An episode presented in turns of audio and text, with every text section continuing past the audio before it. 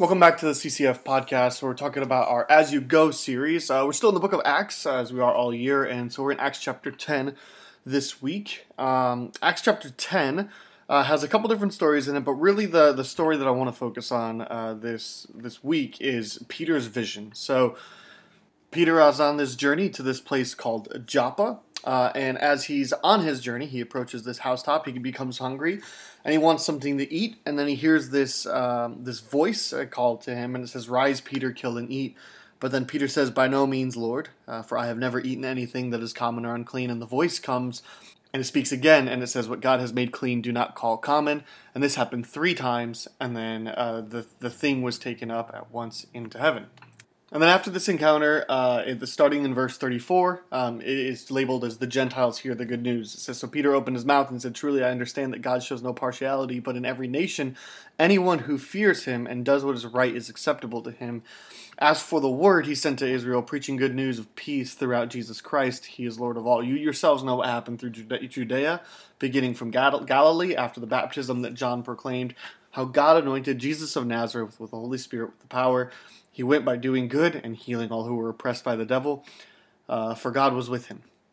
And we are witnesses uh, of all that he did, both in the country of the Jews and in Jerusalem. They put him to death by hanging him on a tree, but God raised him on the third day and made him to appear, not to all people, but to who had been chosen by God as witnesses, who ate and drank with him after he rose from the dead. He commanded us to preach to the people and to testify that he is the one appointed by God to be the judge of the living and the dead. To him, all the prophets bear witness that everyone who believes in him receives forgiveness of sin through his name. Now, this is a pretty like summarized version of what the gospel is. Uh, a lot of times when we hear uh, the apostles preaching these sermons, they preach the core of what it means that Jesus was around and the importance of the acts that he did. And he even mentions in here, uh, if you heard it, he commanded us to preach to the people and, and, testify that he's the one appointed by God to be the judge of the living and the dead. That is him recla- recapturing uh, and restating the Great Commission, which is what our As You Go uh, title is based off of this year because Jesus says, Go therefore and make disciples. And so uh, this book of Acts is as you go, uh, as the disciples are going. Here's some of the ways that they interact. Uh, and so Peter gives this recap, and then the very next verse, verse 44, it says, While Peter was still saying these things, the Holy Spirit fell on all who heard the word. Now, I think there's a really intention. Uh, there's always an intentionality with the way that things happen. Uh, there's always things that lead into other things, and I think that it could be uh, something really easy to just say uh, that this whole um, vision that Peter has earlier in Acts chapter 10 could be the you know, something that is just separate and teachable by by its own right. You might hear this verse a lot when people are talking about um, the the differences between the um, the the ancient Old Testament and the New Testament eating rituals. But ultimately, I, I, think there's something in here that really spoke to me that that I thought we really need to talk about, and that's that second time that the voice speaks, and it says, "What God has made clean, do not call common." Probably a little bit obvious here, but I think that this means something much deeper than uh, than is actually meant because God is not just talking about this animal, but He's talking about us. He's talking about the people. God has has called us clean. Uh, yet there is this nature of sin in the world, and sin is something that helps keep us farther from God. So I wanted to spend a little time talking about what exactly what exactly sin is. Sin is a very complex issue, and I want to talk to a, a lot of the things uh, about that. But at, at its very base, um, sin is the destruction of this shalom. Now, if you've heard that word shalom before, you've probably heard a Jewish person saying it, I, probably to another Jewish person, uh, because it's this phraseology that they have. It's this uh, word in Hebrew that means peace. Uh, and shalom is more than just a, a blessing, but shalom is kind of this idealistic existence. Um, think of uh, like the state of nirvana um, at the at the top of Hinduism. Uh, shalom is is that idealistic existence, and so when when they say shalom to you, peace to you, they're saying both like a blessing to you as well as you know the kingdom of God be with you is maybe the the comparison that something like a Christian might say. I think that's really beautiful, but at the same time, there is this uh, sin nature that we have. Uh, because sin's ultimate goal is trying to violate or vandalize shalom in this world or the kingdom of God. And that's ultimately the very basic of what sin is. Uh, sin in Hebrew um, is this word hata, H H A T A H would be the transliteration for that. Uh, and the direct translation, the one that kind of most means sin, the one that most means this hata word, is to miss the mark.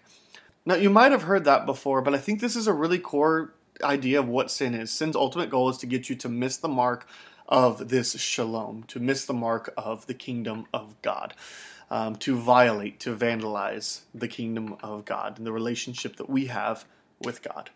Now, there are six main characteristics to sin. Number one is that it's destructive. Uh, if you look back in Genesis 3, uh, where Adam and Eve are in the garden and then they commit the first sin, uh, that is obviously destructive because humans are no longer allowed in the Garden of Eden. Uh, sin destroyed creation itself. Uh, sin destroys relationships. You know, if you think about sins like adultery, lying, greed, uh, envy, jealousy, pride, a lot of that. Like these are a lot of the things that destroy our relationships. Uh, most marriages end because of money problems, so your or like uh, handling of uh, finances. They're just not satisfied. It's greed um, or pride or envy or whatever their uh, you know money issues stem from. Uh, but also, obviously, we know a lot of relationships that end because of adultery. So. Um, sin destroys relationships. sin destroys identity uh, it destroys uh, the nature of who we are. Uh, and I think that's really what this is getting at, uh, um, this Acts chapter 10. So we'll talk a little bit more about that later. Sin ultimately puts us in slavery because sin ruins us so that we ruin ourselves and then continue to ruin others. There's this really like cyclical pattern. We kind of become agents of sin. We become proponents of sin uh, because if I do something, if I lie or steal or cheat or something like that, then it causes this giant web that all of a sudden you might become entangled with. And if I ask you to kind of help me out, you know, in covering my lie, all of a sudden we're just becoming agents of sin. And pain causes pain, and heartbreak causes heartbreak, and sin is just a cyclical, destructive, really nasty uh, pattern. Uh, sin is also dark. Um, it uh, in the Psalm 19 there is a uh, a reference that sin, that sin is hidden, um, and uh, and the psalmist deals with that. So here's Psalm 19, uh, verses 12 through 14. Uh, who can discern his errors? Declare me innocent from hidden faults. There's that hidden sin we see. Keep your back, or uh, keep back your servants, also from presumptuous sins. Let them not have dominion over me. Then I shall be blameless and innocent of transgression. Let the words of my mouth and the meditation of my heart be acceptable in your sight, O Lord, my rock, my redeemer. And so we get this um, this nature of, of hidden sin. Uh, sin is something that we often maybe don't necessarily know um, that it is. Uh, sin lies. Uh, the the when Adam and Eve come across the serpent in Genesis three, he uses lies, uh, and then Adam and Eve buy into the lies. Um, it lies about our, the nature of our reality. It lies about the nature of ourselves, uh, the the nature of the kingdom of God. Uh, and ultimately, I th- think what sin does best is it corrupts, uh, because if sin is taking something that might be good and turns it into really bad. Like think about like chocolate, right? Like we all love chocolate. Uh, at least I hope you do, right? If if not, then you know I don't know what to do for you. But uh, uh, I love chocolate. Uh, but if you eat a lot of chocolate, it's really not healthy for you. Um, or I love Cheetos, but if I eat a lot of Cheetos, it's really not healthy for me. And so um, in, the, in, the, same way, um, sin takes something that might ultimately be okay and then turns it and twists it and corrupts it very smallly to make it good. So, for example, so for another example, uh, I think that sex is a very healthy thing, especially in the right context. But that's the thing is you remove it from the right context, and then all of a sudden it becomes sin. It becomes bad. It becomes a distortion of something good. And sin does this to self persevere, but even in a, in a different way, I think that sin does this because I think that the devil is smart enough. I think that the evil forces are smart enough to understand that if we can get people to normalize sin, uh, then we can have a much stronger stronghold uh, and a much more normalized, radicalized sin in places that we may not have even seen. Uh, sin is also generative, uh, meaning it generates more sins. Uh, in Galatians uh, 6, verses 7 through 9, it speaks to that a little bit. Hebrews 12, 4 through 6 uh, kind of speaks to that a little bit as well.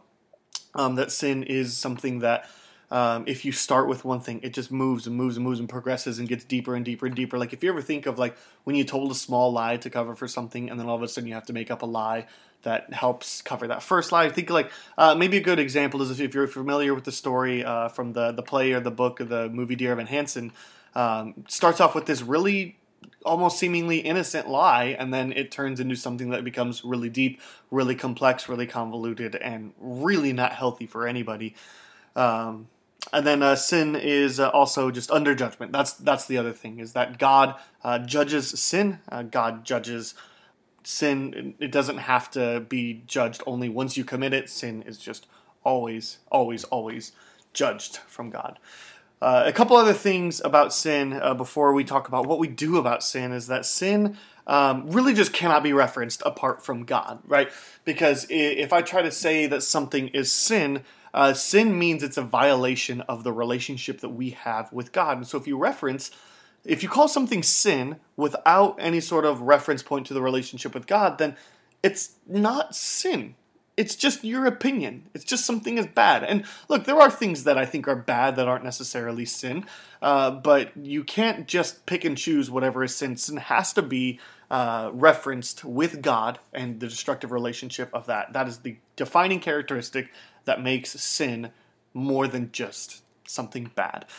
Um, sin is also any thought, uh, act, belief, or absence of any of those things that displeases God. So sin can sometimes even be an absence of acting on something, or an ab- absence of thinking something, or an absence of believing something. I think that that's a pretty uh, fundamental thought that if you see injustice and you don't call it out, uh, if you see um, something going on and you uh, you choose to ignore it and to let it still happen, I think that still applies as sin because uh, it's destroying the natural order of this world, the natural order which God created us to live um, and to be and to have a relationship with one another. Uh, and I think that this is also another thing is that sin is uh, is an entity.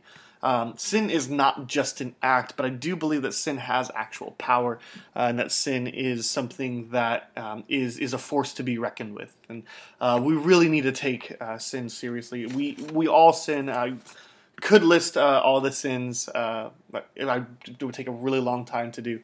Uh, could could list a lot of sins, but I think for the most part we kind of know what our sins are. I think a lot of us struggle with them. We just kind of fail to recognize and accept and move forward with them. But there is there is good news to this. I wanted to talk about sin for a little bit because sin is the thing that destroys us. Sin is the thing that makes us unclean, unholy, unrighteous, or whatever.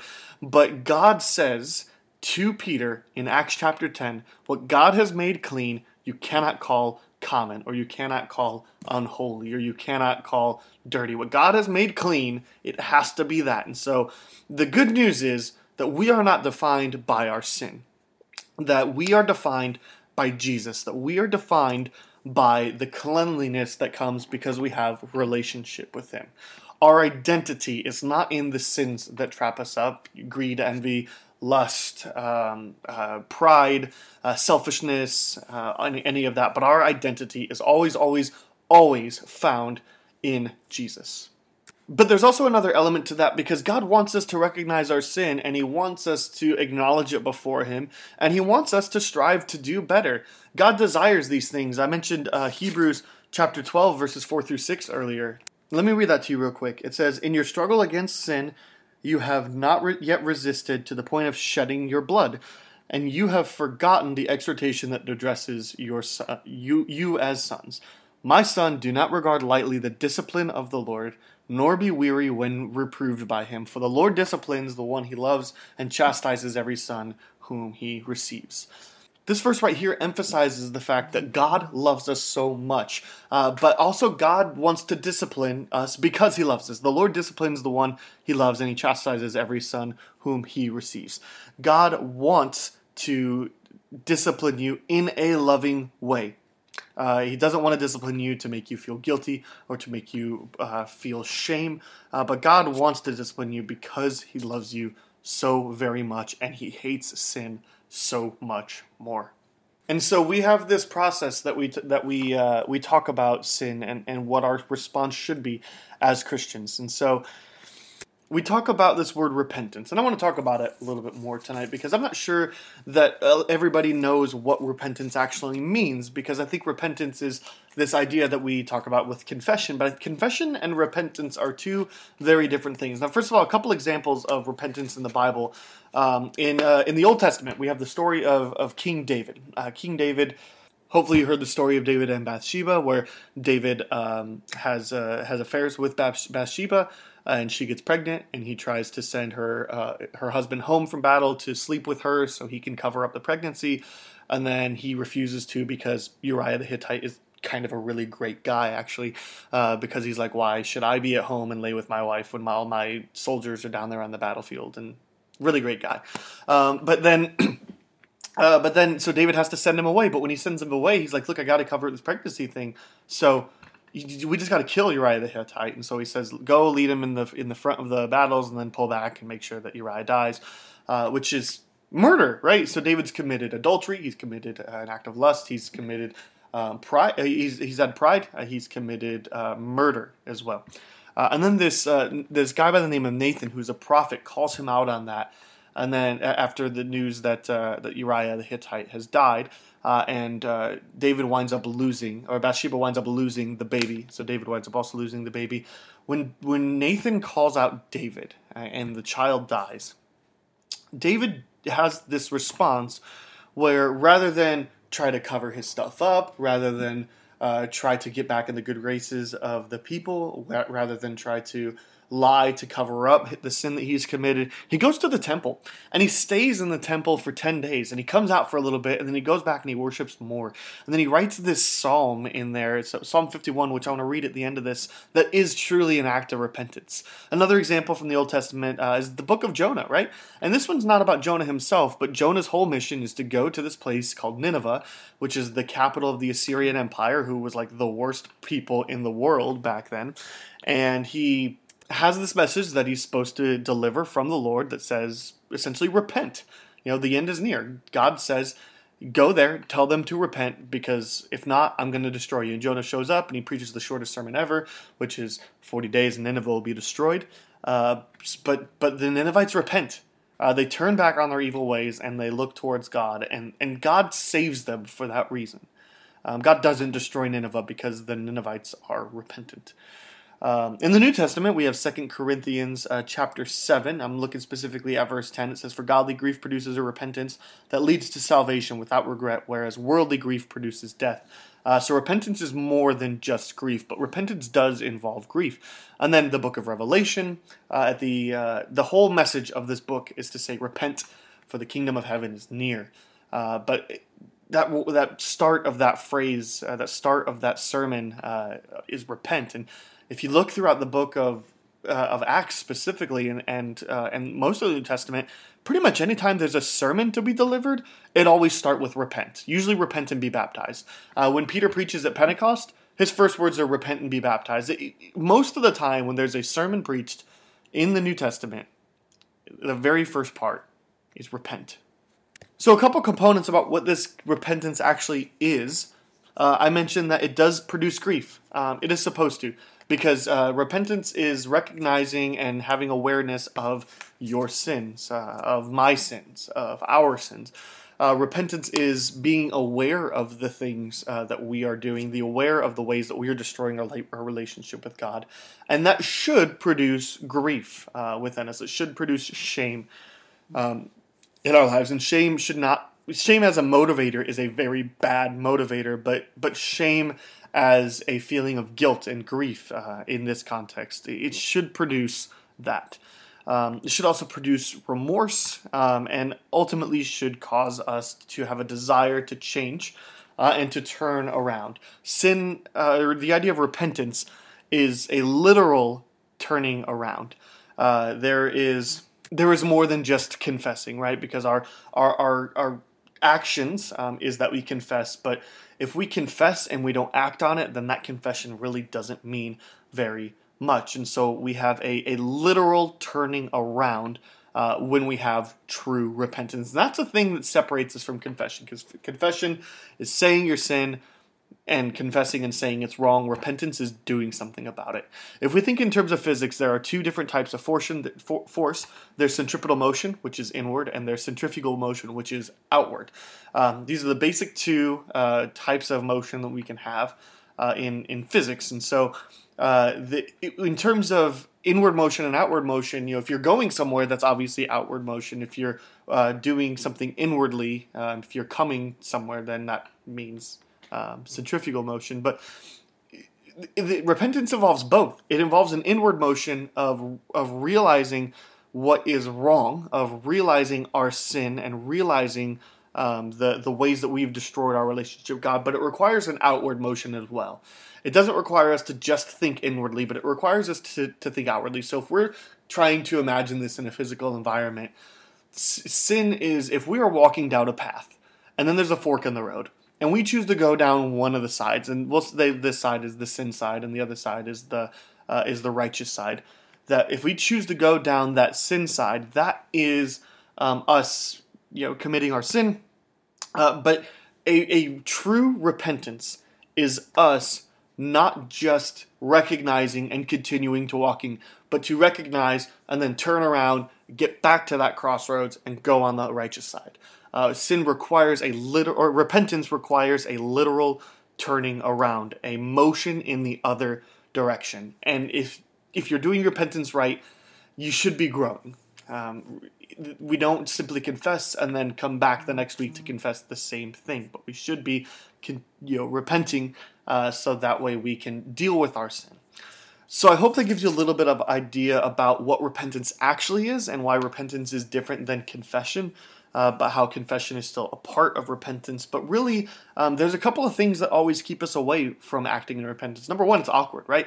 It's kind of awkward for me to sit here and talk about your sins because sins are often awkward because we have shame about them, we have uh, guilt about them, we have fear about what I might think of you if you confess if if you confess to me. Um, it is awkward um, to acknowledge.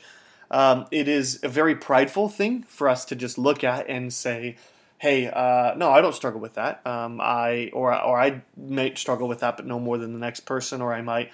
struggle with that, but probably not to a degree that it actually harms God or something. It's very prideful of us to think that way, and pride itself is a sin. So we're really just double sinning. You know, sin being generative and sin being uh, something that causes other sin. You know, like we talked about at the beginning. Another thing is it's just really easy to take to pass blame to uh, to to take ownership of our sin. It's a lot easier for us to simply look at well, I have financial problems because I have you know a ton of student loan debt and I have or uh, like I'm greedy because I have a ton of student loan debt and I have uh, you know like credit card payments or whatever yada yada yada. It's easy for us to pass the blame to something else. It's easy for us to say like, yeah, well, you know, my dad raised me this way, and so I, it can't be wrong, or or really the blame is on him. Look, I'm not saying that the blame isn't on him, but at some point you have to take responsibility for your own actions as well. The root of your problem might be by some sort of external force, but at the same time, you're the one with the problem, and you're the one that needs to take ownership of that. And another thing is, we just don't know how, right? But I hope that this repentance was a great uh, uh introduction for you to understand how we should be reconciling with God in relationship to our sin. Um, so, a couple practical things I want to leave you with. Number one is that you got to be honest with yourself. Uh, we all sin. Um, we do, and uh, and I do uh, and we as a community do as well. Um, there's so much sin uh, among Christians, among non Christians, uh, among every people group. Sin exists, and we have to be honest about it. We have to acknowledge it. Uh, the other thing about sin is we can't let our view of sin um, distort our view of God. We have to keep a high view of God and a low view of sin because even however much you sin, um, God still calls you clean. What God has called clean, you cannot call common what God has called righteous, you cannot call unholy. Uh, another thing that uh, that might help is you got to find somebody who loves you enough to tell you what's up. Uh, you really got to find somebody um, that can call you out on your crap because sin sometimes is hidden. We don't see it. Um, we need accountability from others. Uh, we need people to say, uh, "Hey, I noticed you've been doing this, and hey, you really got to cut that out." Find somebody who loves you enough to tell you that. Not somebody who can be judgmental enough, but somebody who loves you enough to tell you what's up. Uh, another thing is we got to acknowledge it. Like if we're caught with it, you got to deal with it. You got you you can't run away. Um, it, it, sin is uh, is serious uh, and it is um, damaging to our relationship with God. So we got to deal with it, and that's that last part. Just you got to deal with it. You can't run away. You got to deal with it. Um, and one of the ways uh, that we deal with this is we repent. Um, and I hope that uh, that you get a little bit of idea. We can we can repent by praying. Uh, we can repent repent by um, confessing silently to God. We can repent repent by confessing publicly to God. Uh, we can confess by um, or repent by starting accountability groups among um, peers, somebody that you know is going to hold you accountable. And we can repent in lots of different ways. I want to give you an example of repentance. I mentioned the story of David, kind of gave you the setup, and he writes this psalm, uh, Psalm 51, when um, when he is caught uh, by Nathan the prophet after he had uh, committed the affair with Bathsheba and um, sent Uriah the Hittite to his death. Uh, so I just want to read this, and this is how I want to end this. Um, this is a psalm. Um, I, I, want to read it as a prayer. Uh, and when I'm done with this, um, that'll be it. The podcast will be over. I just want to read this to you. Um, you can use this psalm as a repentance prayer for you. But uh, this is titled, Create in Me a Clean Heart, O God. Uh, here we go. Have mercy on me, O God, according to your steadfast love, according to your abundant mercy Blot out my transgressions. Wash me thoroughly from my iniquity, and cleanse me from my sin. For I know my transgressions, and my sin is ever before me. Against you, you only, have I sinned, and done what is evil in your sight, so that you may be justified in your words, and blameless in your judgment. Behold, I was brought forth in iniquity, and in sin did my mother conceive me.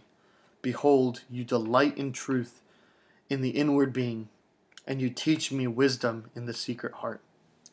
Purge me with hyssop, and I shall be clean. Wash me, and I shall be whiter than snow. Let me hear joy and gladness. Gladness. Let the bones that you have broken rejoice. Hide your face from my sins and blot out all my iniquities. Create in me a clean heart, O God, and renew a right spirit within me. Cast me not away from your presence, and take not your Holy Spirit from me. Restore to me the joy of your salvation and uphold me with a willing spirit. Then I will teach tra- transgressors your way, and sinners will return to you. Deliver me from blood guiltness, O God, O God of my salvation, and my tongue will sing aloud your righteousness. O Lord, open my lips, and my mouth will declare your praise, for you will not delight in sacrifice, or I would give it. You will not be pleased with a burnt offering. The sacrifices of God are a broken spirit, a broken and contrite heart O God, you will not despise. Do good to Zion in your pleasure. Build up the walls of Jerusalem. Then will you delight in the right sacrifices, in burnt offerings and whole burnt offerings. Then bulls will be offered on your altar. I love this psalm because it shows David's recognition of his sin and it shows him having a repentant heart and it shows him um, choosing to take knowledge of his actions and true repentance with turning around where he says, Because of my sin and because of my brokenness, I'm going to teach transgressors your way. I'm going to do better. Um, I love this song. I really do. And hopefully it's obvious by now, but um, Jesus calls us to go make disciples of all nations, baptizing in the Holy Spirit, teaching to observe all He commands, and knows that He is uh, knows that He is with us until the end of the age. So as we're going, as Jesus commands us to go, the word that we're going to use today is repent. So as you go, repent.